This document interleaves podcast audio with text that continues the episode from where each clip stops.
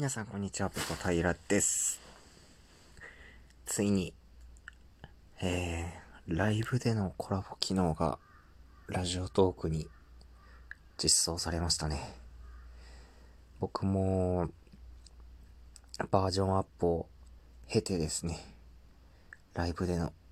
コラボ機能を使えるようになりました。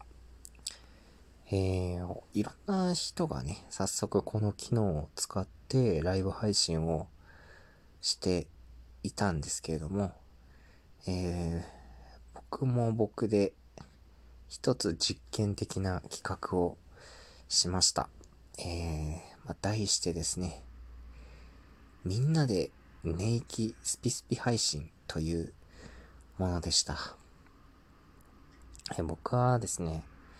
まあ、夜遅い時間だとか、もう自分がもう寝るぞっていう時にですね、まあ、寝息スピスピ配信っていうものを立ち上げまして、まあ、眠気と戦いながら、まあ、30分喋り続けると、そういう内容なんですけれども、まあ時にですね、30分持たずに、まあ20分とか15分ぐらいで寝てしまったりすることもあって、その時はですね、残りの時間をひたすら、えー、世界中に向けてですね、寝息をスピスピと垂れ流す、えー、だけの配信になってしまうんですけれども、これのですね、えー、コラボバージョンで、とにかくライブを立ち上げてから、えー、コメントくれた人をですね、えー、半ば強制的に、えー、スピーカーとして、えー、呼びます。確か8人ぐらいまで同時に喋れるだと思ったんですけれども、まあ、8人ぐらいをですね、コメントくれた人の中から半ば強制的にスピーカーにして、で、みんなでね、布団に入って、えー、まあ、あでもない、こうでもないと、眠気と戦いながら話し続けるという。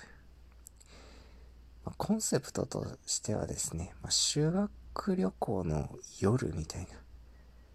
えー、先生がね、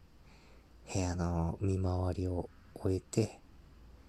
えー、もう部屋の電気も消して、さあ寝るかという。でもなかなかね、修学旅行の夜なんて気分が高ぶっているから寝られないんですよね。ま、そんな時にね、布団に入りながら仲のいい友達同士で小声でね、ちょっと話を、えー、していくと。で、そういう子をしてるうちにいつの間にか、こう、一人二人と寝落ちしてしまうっていう。そんなね、思い出が皆さんにも、まあ、あるんじゃないかと思うんですが、これをですね、ラジオトークでやってみようというのが、えー、僕のみんなで寝息スピスピ配信っていうものでした。昨日、えっ、ー、と、数日前にですね、あれか、えー、ライブ機能実装された日ですかね。その日の夜ですね、もう1時近かったかな。夜の、